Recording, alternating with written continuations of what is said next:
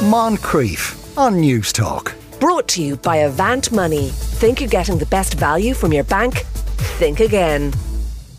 in half. Now it's time for how to, uh, when we look at some of the life decisions we don't make every day. Today it's how to get planning permission. Joe Core is an experienced planner. Afternoon, Joe. Hi, hi, Sean. Thanks Uh, right asking now, so we're, we're going to talk from the point of view of the ordinary person listening, not somebody who's building a, kind of supermarket sort No, of thing. So if, say, I suppose for most people, an extension would be the thing that, Yeah. that that'd be most. Now, first off, are there things you can stick onto your house that you don't need permission for? There, there are. I mean, there, there. Some extensions to your house would be exempt from planning. So, if you wanted to put an extension on the back of your house that was forty square meters, uh, it is, or technically, in principle, it can be exempt from planning. So people do that, and it's how to do it properly, though. Okay, so to do it properly, I would suggest that people should look for what we call a Section 5 exemption. Because when you go to sell your house and a conveyancing comes up and you have an extension on the back and they say, oh, that wasn't built originally with the house, that's an extension. Hmm. Have you got permission for that? And a guy says, no, I don't, but it's exempt from planning because my architect told me. And they say, okay, Grant, do you have any proof?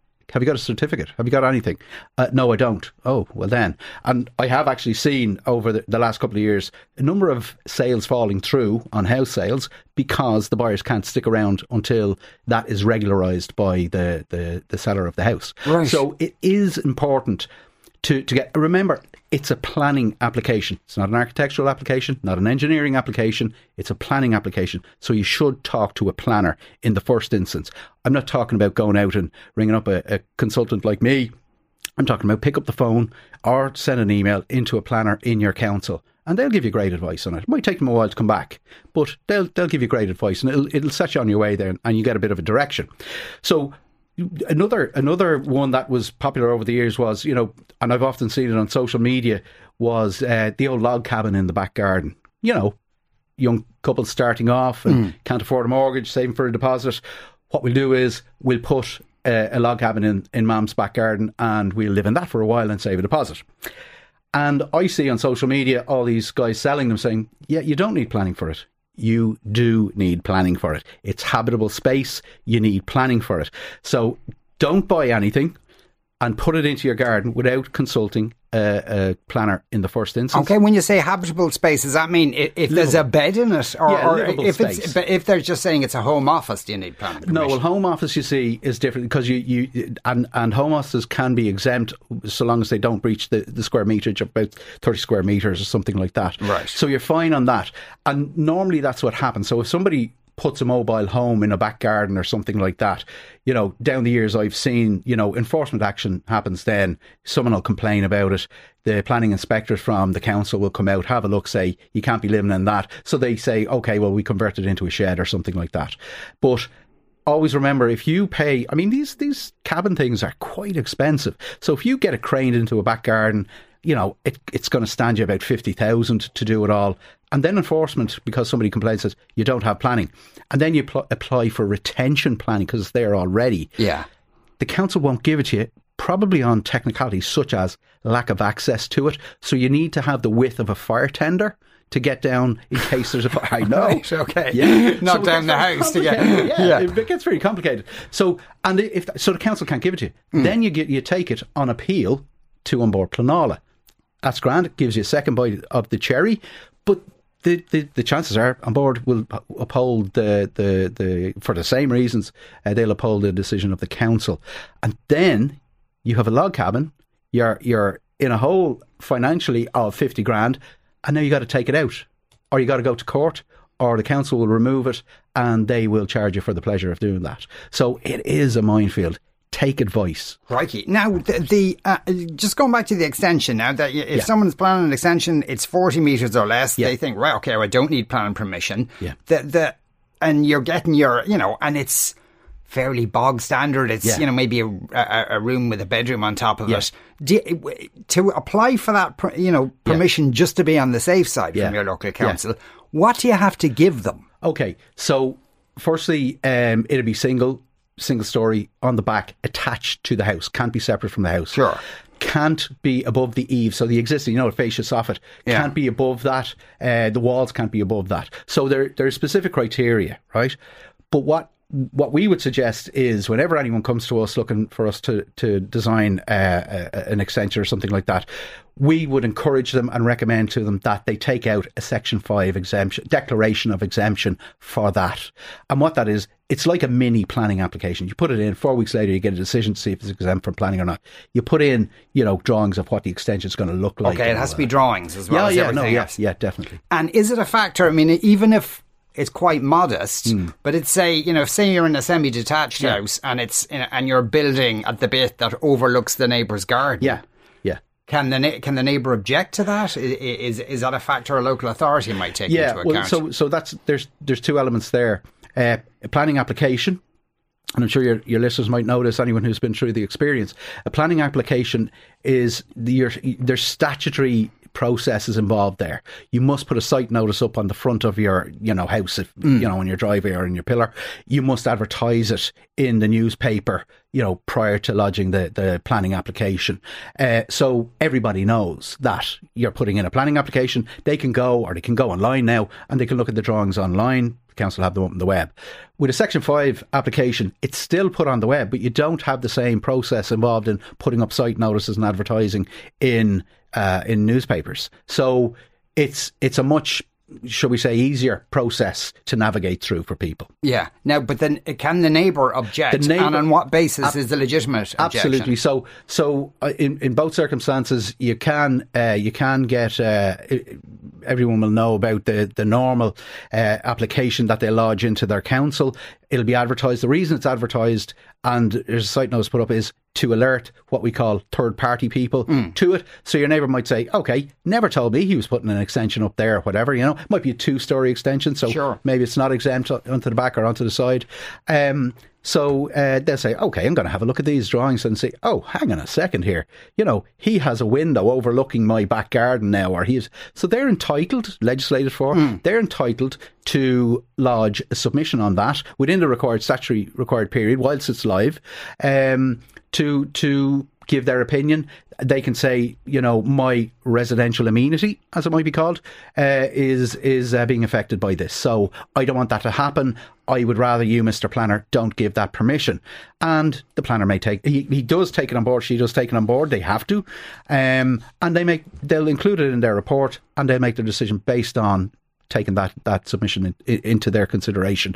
They might give it permission anyway. Or maybe they take it into consideration and say, no, I don't think it's fair, so we won't. Uh, or they might say something like putting frosted glass in that window. Correct. that If it's a of thing. bathroom or Yeah. it's, if it's overlooking or something like that, they'll say, you know, it has to be opaque, uh, frosted glass, not just a transfer on it. It must be frosted glass. You see. Yeah. So yeah, they can do that. You're Yeah. right. Uh, w- uh, uh, throwing a shadow over the neighbour's garden. Yeah, shadowing shad- shadowing can be a problem. Um, I mean, this weather might be a good thing, but well, uh, considering your last article there, you know, where there's lots of sunshine and people people are out in their back gardens, some people can find that, you know, ah, blooming extension put up next door, it's blocking me sun now, you know. Yeah. I didn't realise that at the time, but now we have a bit of good weather is so yeah, you you, you can you can uh, again that affects your residential amenity of your private open space. So, you know. that could be. A, that Yeah, could be. that- uh, that- um, that could be. But you see, with the, uh, from what you're saying, am I getting that it kind of depends on who the local authority and who, who planner overlooks the objection? It's, it's a bit of a how long is a piece of string thing. Uh, I know they they what they, they when you put in a, pl- uh, a planning application. Um, that goes into the section of the council they call development management. So it's managing the development, right? Clues in the title there. Um, um, what they do is they look at all sorts of different policies and guidelines um, and their development plan in particular. Every listener now listening to us here should be looking at their development plan to see what's going on in their area because that's going to shape their area for the next five years, six years at least for the lifespan of, of the current development plans. There's a lot of them up for review at the moment. I think uh, Meath is they've they've adopted theirs. Fingal's has been reviewed at the moment. Kildare, Wicklow. So there people should be informing themselves because you often find I often find people saying, "Oh, you know." They're building houses on that. You put an application. That's always been green space. No, look at your development plan maps. Yeah. It's been zoned for housing. You know. Yeah. Uh, the uh, Felicity, uh, lovely name, uh, on Twitter says, uh, "Can someone extend forty meters squared onto a house that's already been extended?" you need planning for that because you are only entitled to 40 square metres, so you do need to put in a planning application for that. Yeah.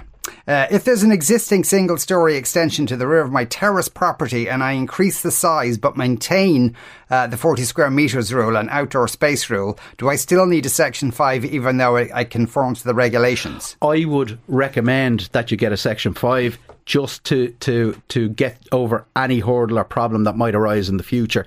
You should also, you know, I mean, when you buy a house, so, so there are some more up to date housing estates that have been built around the place, and actually you're not allowed to build uh, any extension on it. And I've seen that happen before as well. Mm. Um, it's it, it, would be in your contract of sale or something like that that you, you cannot extend without going for planning permission. Uh, so the exemption doesn't work on that on that. Uh, so you need oh, to check yeah. that out.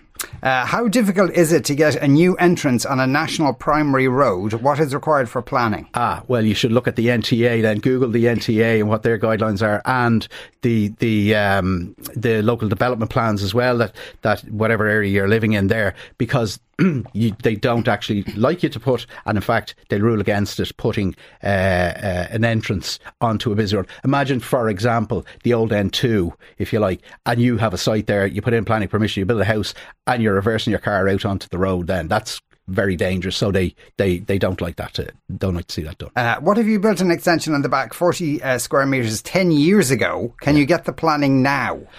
Right. So that brings in an interesting element. That's a retention type no. jobby, is it? Well, no? no. You see, this is it. The planning system isn't as tight or constrained as people might perceive it to be. Mm. If you have a 10 years, right, it is provided for in the Planning and, and Development Act. Um, that you have non-conforming use of that. So you don't have planning, but the council can't force you to take it down.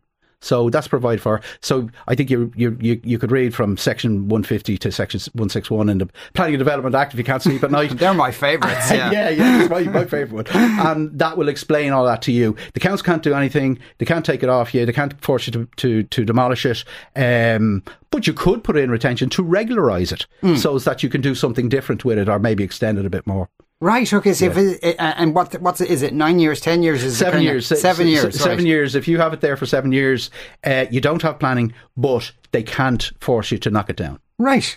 Now, you, you say uh, leaving aside uh, primary roads, but if you're if you're in an estate, mm. say, and mm you want to kind of pave over your front garden yeah. and have a kind of dip yeah. in, in, in the footpath. Yeah, yeah. I assume you need planning permission for that, you or do. is it of a different sort? Seeing well, no, you don't you, own the footpath. No, you you do. And now you see, if you, I, I, I know this has probably shocked some of your listeners now, and I got me driveway common block last week. And, uh, you need planning for all that stuff because now we have to think about climate change and heavier rainfall and stuff like that. So the water needs to go somewhere. So you have to have a drainage plan in if you're all going to surf as well, because your grass plays a really important role of soaking all that rainfall away. So yeah, if you you would put in a planning application for that and you dish the footpath. Remember, the footpath is public property. Yeah, it's not yours. Right. Okay. So so is that all in one plan permission? Yeah, you if could, you like, yeah, you could put that in all one one planning planning application. Um, and of course, you when you're doing something like that.